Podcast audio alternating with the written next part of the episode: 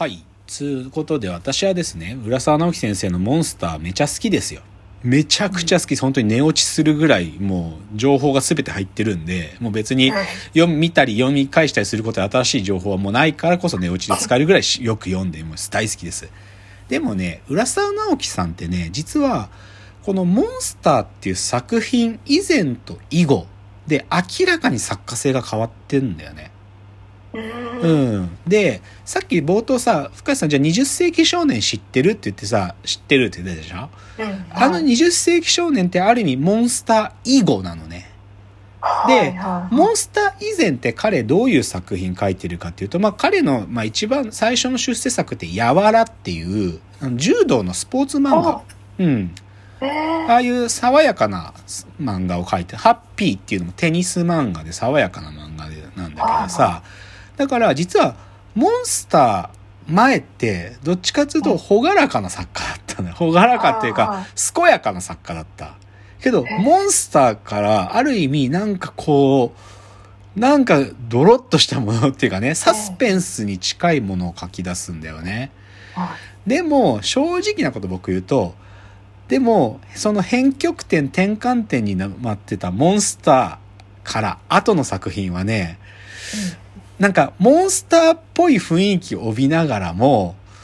なんかね、話がどんどん前半だけ期待を煽りに煽っておいて、最後話いつもむちゃくちゃなっちゃうっていうのが浦沢先生のもうこの後の特徴になっちゃうんだよね。えーなんか、モンスターとかすごいやっぱり最後までものすごい緊張感なの。だから、だから後日談としてのアナザーモンスターっていうのも付け加わるともっと面白いんだけど、例えば20世紀少年ってさ、ちょっといただけないんだよな。途中までは本当にカルト宗教が、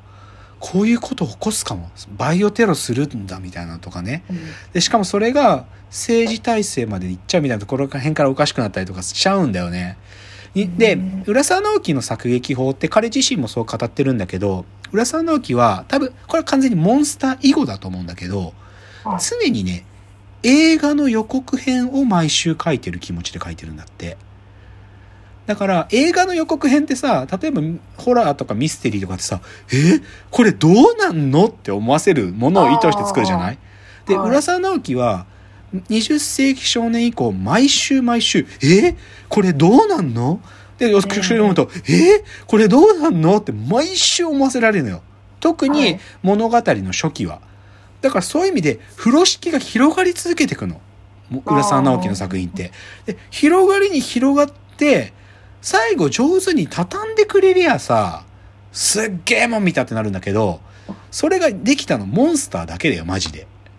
20世紀少年とかね、マジ全然畳めてないの。もう、途中からもう広げるのも、読者側ももう無理でしょ？って思いながら、でも浦沢さん毎週予告編書いてくる広がり続けるのよ。同じね。だからまあ20世紀少年もある意味、その、やりきん、畳みきれなかったから、プラスで21世紀少年っていう、プラスもう一巻書かざるを得なくなる。でもそれでも全然畳めてないんだよ、マジで。だってあの友達ってものの正体、はぁみたいな終わりなんだから。20世紀少年とか、あとプルートとかいう漫画とか、ビリー・バットっていうのもね、同じなの。毎週予告編で、浦沢直樹の新連載始まったんやって思って読み出すでしょ最初の頃とかめっちゃワクワクするわけ。何これ？どうなんのこれ？すっごいみたいな。ビリー・バットだったら、え、コウモリって何？マジすごい何これとか超ゾクゾクするんだけど、また同じ広がりに広がってて、畳めなくなっちゃうんだよね。だからね、これね、い、でも最近、実は今彼連載してるのは朝ドラっていう連続漫画小説朝ドラっていうのを書いてんだけど、これね、比較的ね、柔らの頃に戻ってる作風が。うん。ななんか自分でも気づいてきてるのかもしんないんだよな。まあ、マスター・キートンもう一回書き直すみたいなこともやったし、だから多分ね、あの、中期の、こう、風呂敷広げまくるを、ちょっと自制してるのかもしんないかなって、ビリー・バットの後以降はちょっとよそう見えるけどね。うんうん。でもね、ちょっと今日、だからそういう意味で浦沢直樹直樹は、僕の中では、全作品すごいって言えないの、正直なこと言うと。正直僕はモンスターが突出して好きで、でもモンスター書いちまったことで、浦沢直樹は作家性として変換点、転換点になったけど、モンスターの呪縛にとらわれてると思う。はっきり言って。畳めなくなっちゃったんだから風呂敷。でも風呂敷を広げるっていう方法は自分の方法論として手に入れちゃったからひたすら予告編を毎週書くみたいなね。予告編っぽいものを毎週書く作家になっちゃった。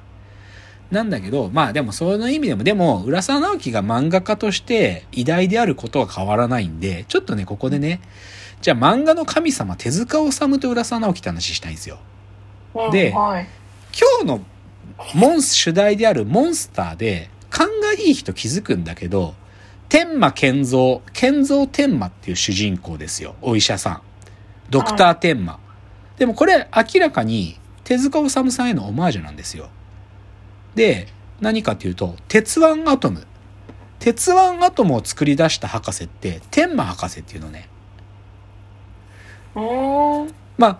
鉄腕アトムが生まれた経緯っていうのは何かっていうと、その天馬博士の一人息子であった天馬飛びおっていうね、溺愛する子供がいるんだよ。で、その子が交通事故で死んじゃうわけ。天馬博士が。あの、あのずずっと可愛いと思ってたのに。で、それ、それで、まあ、ちょっとマッドサイエンティストだから、天馬博士は。それだから、死なない飛びおを作り上げようっつって、10万馬力の鉄腕アトムを作るわけ。てか、鉄腕アトムという名前じゃなくて、飛びおって名前つけるんだけど、最初。なんだけど、ある時、その飛びおが、あの、成長しないってことに気づくんだよね。ロボットだから、それはそうじゃん。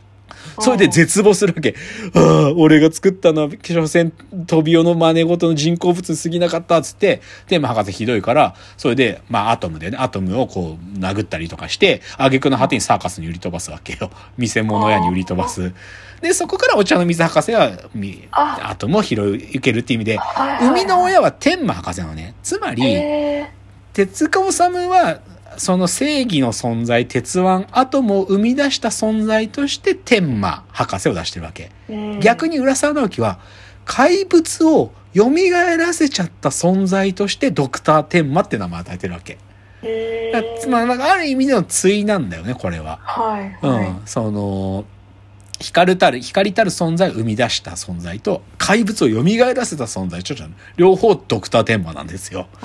だからかん浦沢直樹は明確に手塚治虫を意識してるんです。これはもう間違いないんです、うん、でそれがよりはっきりするのは「プルートー」という作品があるんだよね。プルートーっつって。でプルートーっていうのは実は鉄腕アトムにおける一つのシリーズっていうか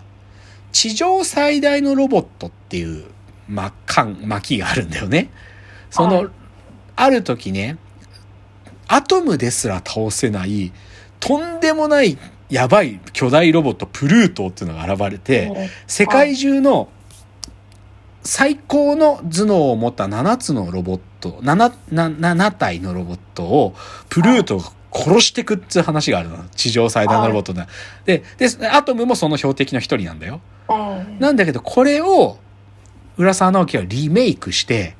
実はこれが、てかこれをサスペンスとして書いてる。プルートーっていうのは何者なんだっつって。うんそそその、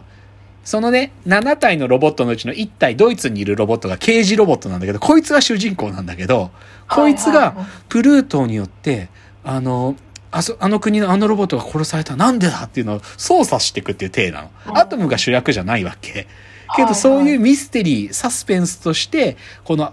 鉄腕アトムの地上最大のロボットを、あの、リメイクしたのがプルートーって作品なのね。